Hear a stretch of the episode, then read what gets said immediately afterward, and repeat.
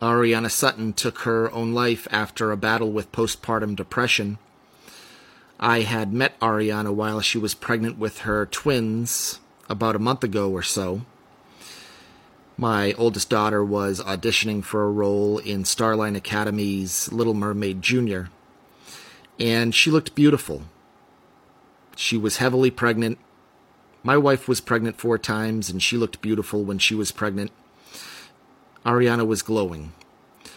Obviously, postpartum depression is an issue. We've heard the stories in the past.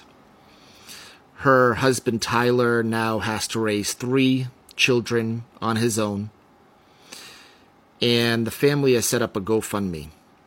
If you'd like to donate, the link is at the top of my bio. Ariana was a special person. I knew that Grace would have loved to have worked with her. Short Cast Club